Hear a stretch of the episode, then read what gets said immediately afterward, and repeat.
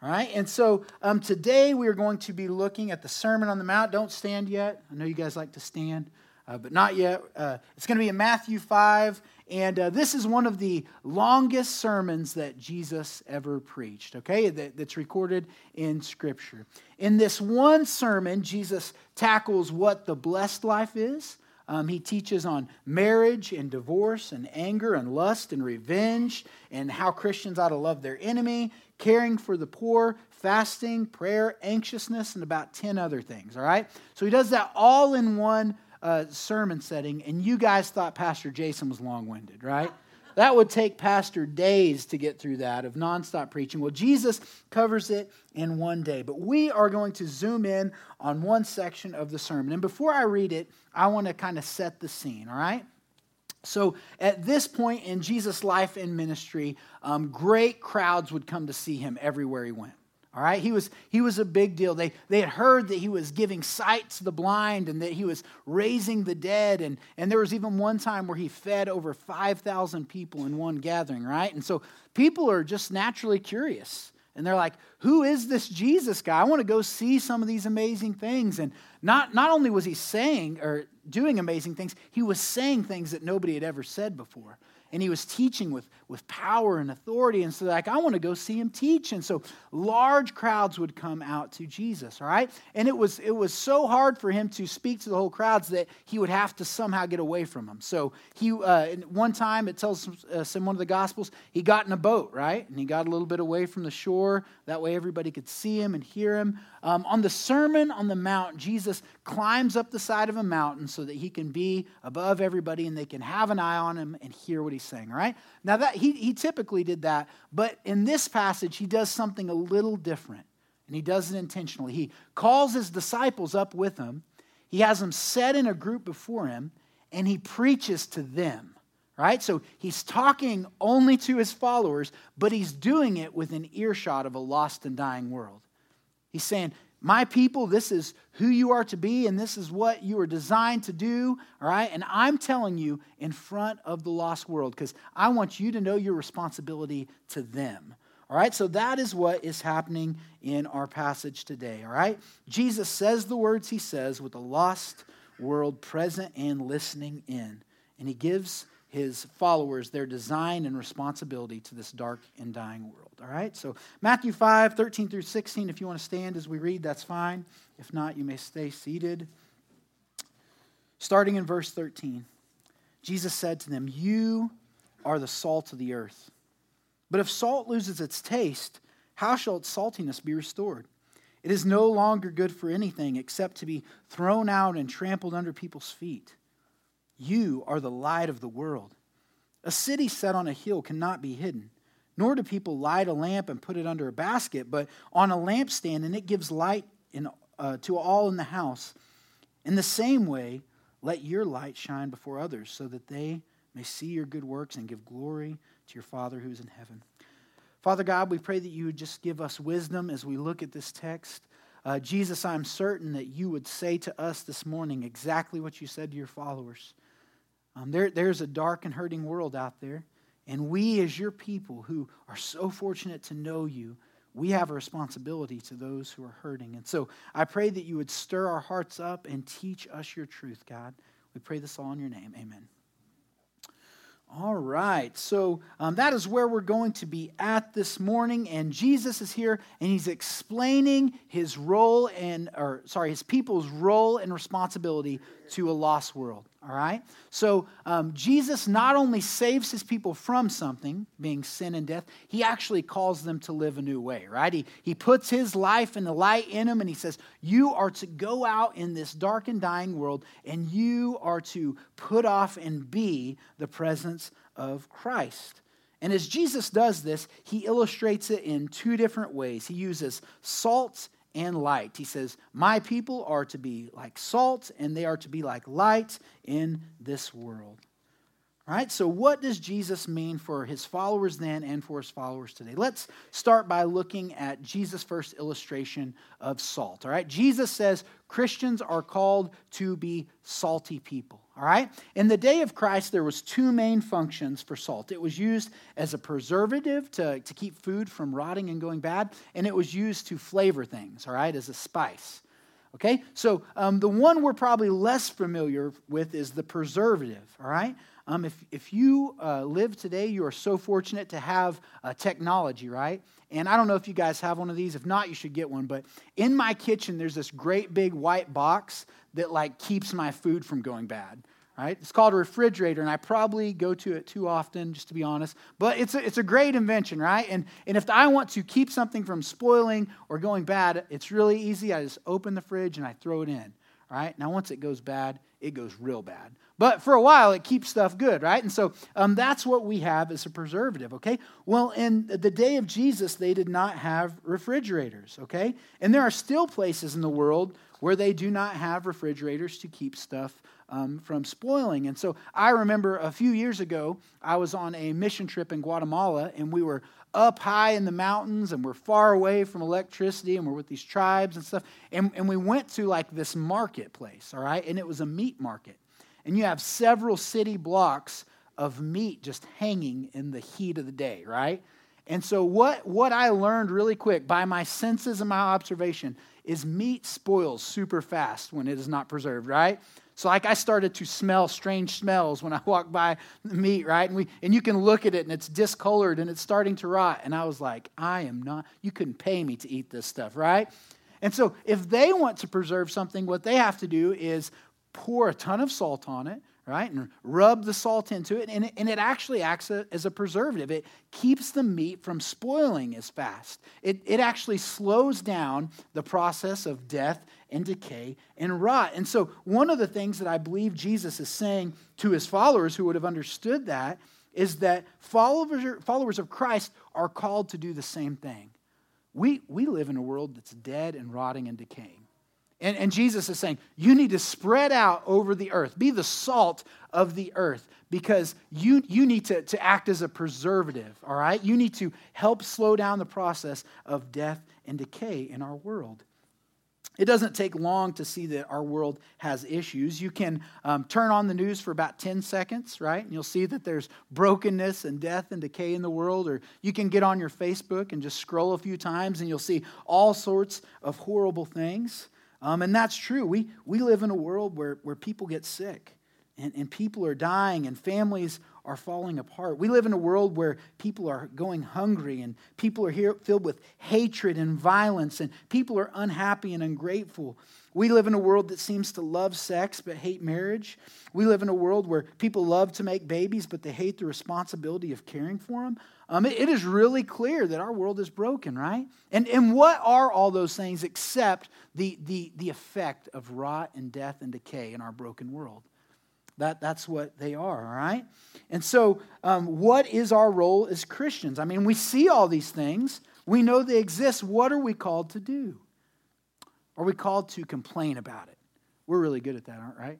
So to complain about, just to point it out and say, that is wrong, right? This world is so broken and so nasty and so dirty. I'm glad I'm not part of it, right? Like, is that what we're called to do? Just point out the mess and complain about it being there? What about this? Avoid it altogether. We're really good at that too. Like, here's the ugly, big, nasty mess. And we say, well, you know where I'm going to be? Just about as far away from that mess as I can get. Like, I'm going to stay. If the dirty, nasty mess is over there, I'm going to run away from it. Right? Is that the Christian's responsibility? Or what about this?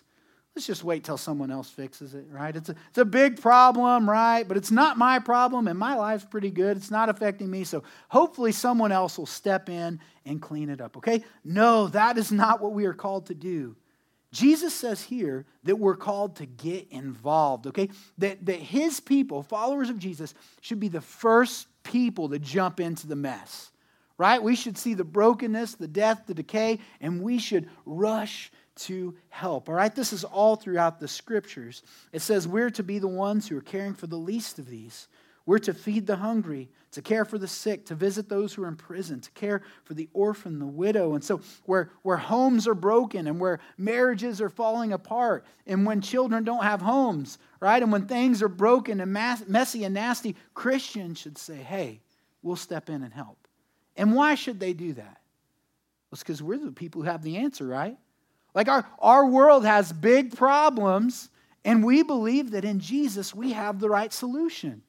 Like, we really believe Jesus is the answer for all those things for, for broken marriages and for angry hearts, right? And, and for hearts that are filled with greed or lust or bitterness. Like, Jesus is the answer. And so, the Christian, someone who's convinced of the good news the gospel, should step in and be willing to share the news of a God who loves the messy world, right? A, a God who actually doesn't run away from messes, but a God who willingly stepped into this world in order to clean up the dirty messes, right? Like, like that, that's who Jesus is. He doesn't, he doesn't shy away from those things. He gets into them with the intention of getting dirty. That's what he does on the cross. 2 Corinthians 5.21, a great verse says, For our sake, so for the sake of broken sinners like us, he made him to be sin who knew no sin. God's Son himself, Jesus, took on the full mess of our sin on himself so that in him, having been joined to Jesus by faith, we might become the righteousness of God. We, we might have the mess of our sin and the death we deserve forever lifted off of us, right? And, and that's the message that, that we believe as Christians, and it's good news. And don't you think that there's people in our world who need to hear that? Right? Like, surely there's people at your work who have broken things going on in their life, right? And like, and they and, and like they need to know, they would love to know the, the answer of this God who can fix it, right? Surely, surely you have neighbors who need to hear, hear the good news. Okay, what, what about family members, right? Like our world is just filled with darkness all around. And so surely there are people who need to hear this message. As Romans 10, 13 through 14 says, For everyone who calls on the name of the Lord will be saved. But how then will they call on whom, whom they have not believed? And how are they to believe in him whom they have never heard? And how are they to hear without someone preaching? And so it, people, can't, people can't trust in a Jesus they don't know of. They, they can't respond to the good news of the gospel when, when they've never heard it unpacked, right? And so those of us who are so fortunate to be connected to Jesus and have heard such a glorious truth, we should be the first people out on the front lines in the brokenness in this dead and dying world sharing that truth. And we have a perfect role model for it, right? Jesus himself. Right? That where, where would you find Jesus in his life and ministry? Was it not the places no one else would go? Like, he's with the sinners, he's with the tax collectors, he's with the prostitutes, he's with the adulterous people, right? It's like the, the lepers and the sick and the disease. Like, Jesus, everybody else is trying to get as far away from him as they can, right? They're not even allowed to be in town with them. Jesus goes out to him. And, and that's who Jesus is. He, he doesn't run away from such people, he draws near to them. And whenever he does, his presence has a preserving effect. Do you notice that when Jesus is around brokenness, it's like chased away? It's really cool, like, right? When, when Jesus is around the demon possessed man, the demons don't want to be there. They're like, let's get out of here, guys. This is a bad idea, right? Or, or when, when, when people have sickness and disease and Jesus stands up and he says, be gone, like it flees right? He has this preserving effect. He's chasing away the death and decay. And if he's inside of us, right, if we really believe that we're united to Jesus, joined by him, we should have the same effect. We should not only chase away the death and decay, but Christians should bring a pleasantness with them. Because salt also has another use, all right? It's not just a preservative, salt is used as a spice. All right. My wife thinks that I use way too much of it, but I just say that I like to add flavor. All right. And so this passage backs me up. But um, salt is used as a spice, it can add flavor. All right. It can take something that is bland and boring and tasteless, and it can transform it into something beautiful. And so, Christians, where, whenever we go out amongst this world, um, we should have that kind of effect too. We should, we should flavor the world in a certain way. All right? That's, that's what God's people should do. And so surely you have known someone who's gifted in this area, right? There's, there's these kinds of people who, when they step into a room, like they bring a certain flavor or atmosphere with them, right? Like one of, one of joy, one of, one of happiness. Like they, they bring those things with them, and everybody in the room takes notice, right? And, and they can actually change the room when they step into it. Like, I, I've seen it. So people are like complaining and they're bitter and they're grumpy. And then this person comes in the room and they start talking and they're filled with joy. And like that bitterness and stuff kind of chases away. And then by the time they leave the room, they're like everybody's not so miserable anymore, right? Or, or people can be really sad and despairing and disappointed, and someone can walk in who carries the joy of Jesus in their life, and they can say a few things and shine the light of Christ in that dark place. And, and it seems that, that that stuff is pushed back and they, they influence or flavor or change the atmosphere of that room into something beautiful, all right? And, and I really believe that all of us have that gift, okay? And it's in varying degrees. Like some people have it like super good, and some people don't have much of it. But I think we all carry a certain atmosphere with us wherever we go, right? And I think we are all kind of putting off a certain certain uh, vibes, if, if you will, okay? So we all do this, and it can be for good or for bad, all right? So um, we, we've all seen this happen too. You can have a, a grumpy or a wicked person walk into a room, and then like it's contagious, right? Everybody catches the grumpy, right? Or, or like think, think of a wicked man walking in um, to, to work with the guys, right? Like now certain things are, are, are acceptable to be said just because he's there. Like people might start talking in coarse ways or making uh, coarse jokes that aren't appropriate because in his presence that's okay, all right? And the same thing's true of a righteous person right if, if you come in and, and you're, you're righteous and you're holy and you're trusting and honoring god like certain things probably won't be said in your presence right so like the guys at the bar probably talk differently around their friends there than they do their grand, with their grandma right? Like there's there's different people and you like you you when you're around people they've got this this atmosphere around them okay? And so we are to be the kind of people who do that who present um, an atmosphere of the joy of jesus or who flavor things in a beautiful way. And so I'd ask you, uh, fathers, what kind of atmosphere do you bring when you come home from work, right? You're getting ready to step for that door, through that door. Your kids are there. Your wife's there. Maybe you had a crummy day at work, all right? What, do you, what are you going to bring into How are you going to shape that environment when you step into it? Ladies, when, when you're at work, do you give off a presence at work where your friends are uncomfortable um, to, to gossip around you? or to speak ill of other women? Like, what, what kind of things are acceptable in your presence? Men, what kind of things do you encourage when you walk into the shop at your work? What kind of things do you approve of? What, what do you laugh at, right? What, you, what, what environment are, are you putting off? How are you flavoring things? As believers who are united to Jesus himself, we should be the kind of people who not only chase away death and decay, but we should leave something beautiful in its place. We should be like salt. So that's the, the first thing that Jesus says. This is your responsibility as a believer, right? There's another illustration that Jesus uses in this passage, and that is one of light, all right? He says his believers are also called to be lights in a dark world. Look at verse uh, 14 and 15. You are the light of the world. A city set on a hill cannot be hidden.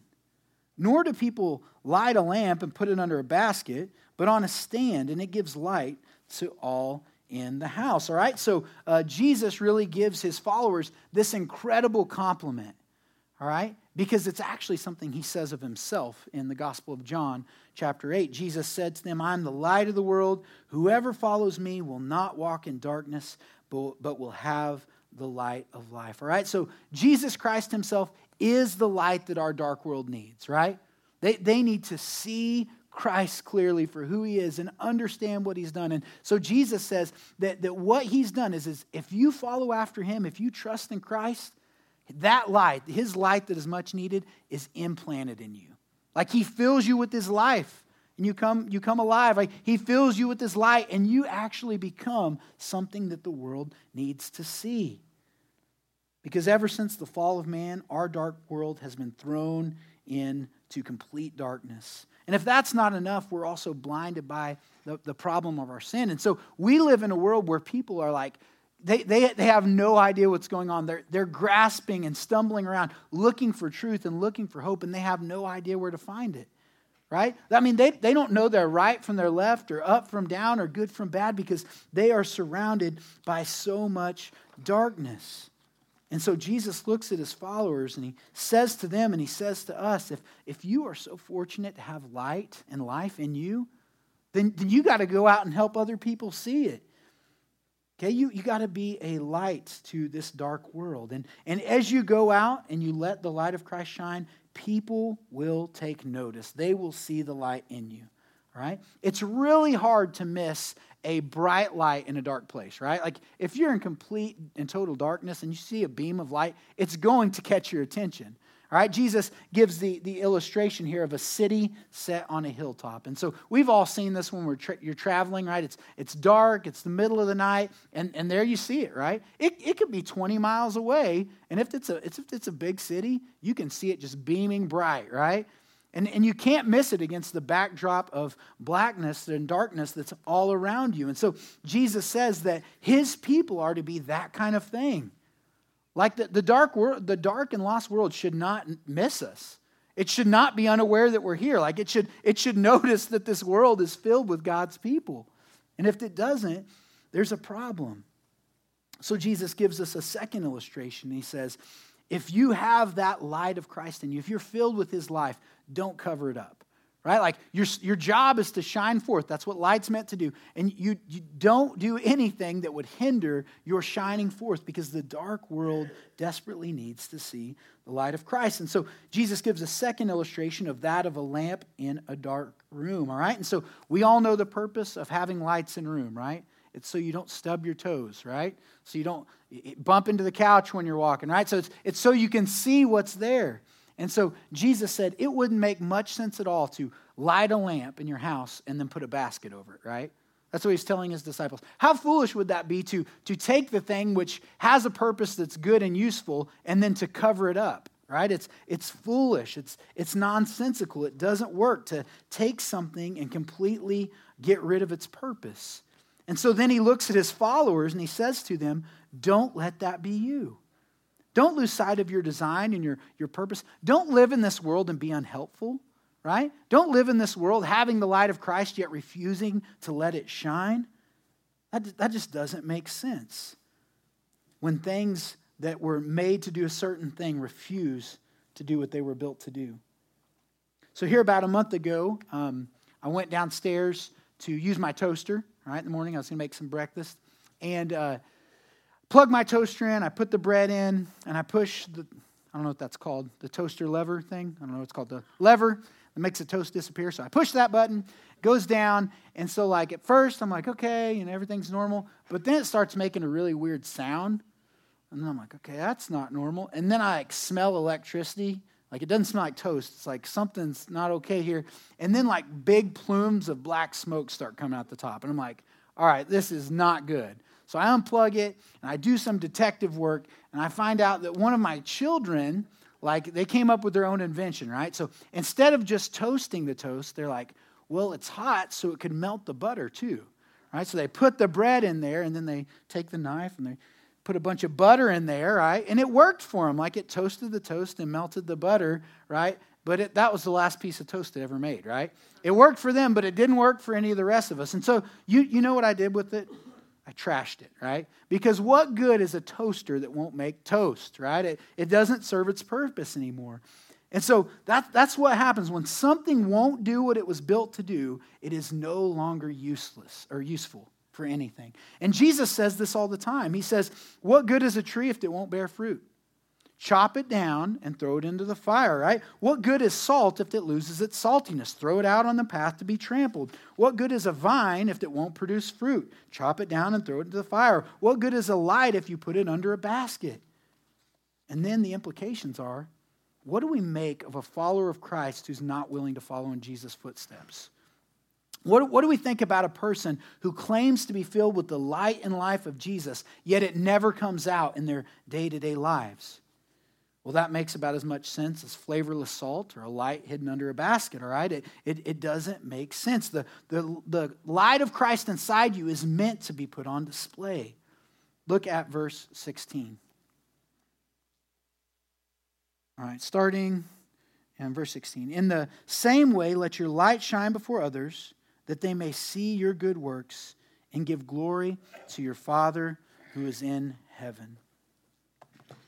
All right. Hey, before we read this part, I want to pray for Lynn um, real quick. So let's do that. Father God, we, we do lift Lynn up to you right now. And Um, I know she really struggles with seizures. And so, God, just, just wrap her in your arms of grace and, and help those who are in there to care for her.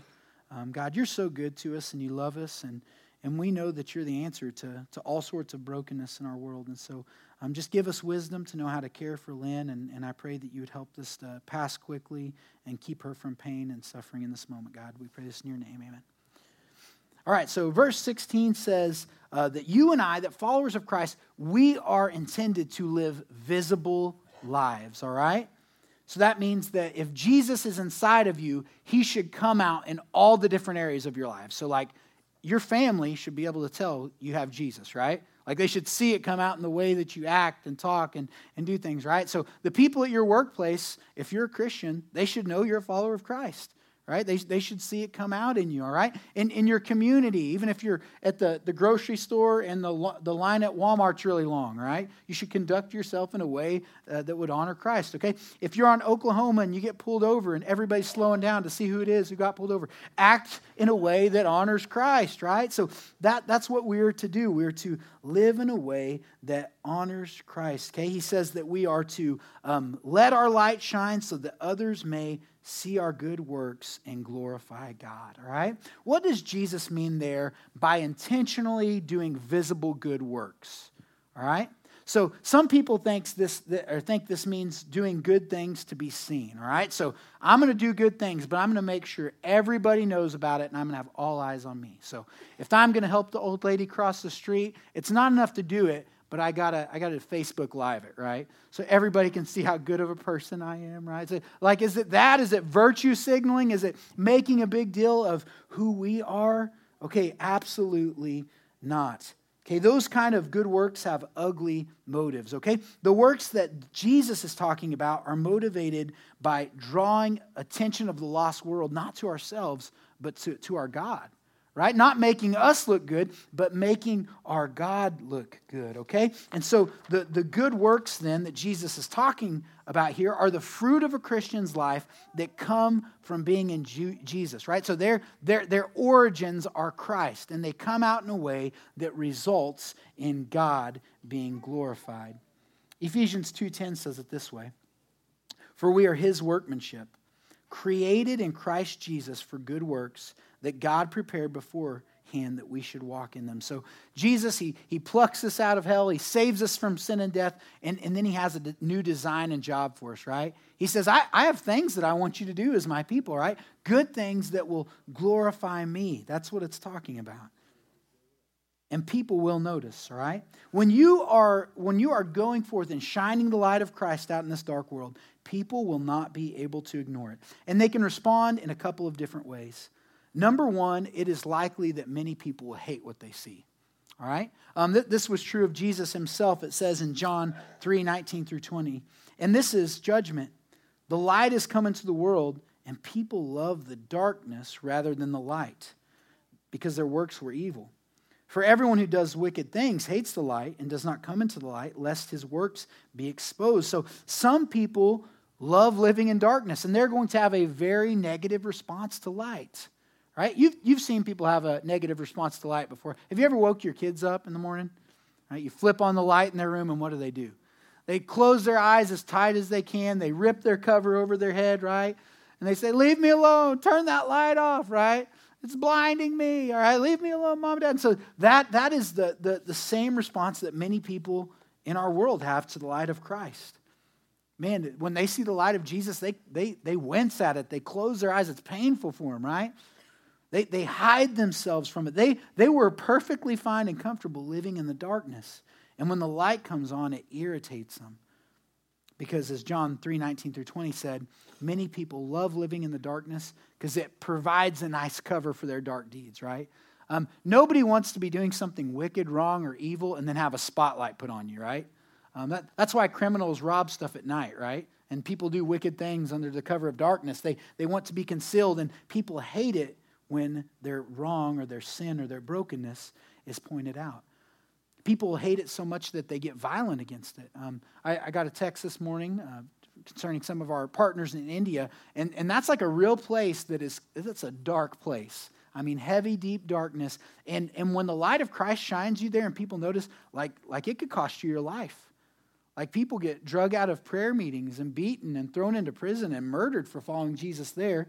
And so you might ask, well, well then why let your light shine? Why, why do the people in India keep having prayer meetings in the open? Right? Why, why, do, why do they, they go forth and, and tell the gospel to people who hate them? Right? Because some people do not respond that way to light.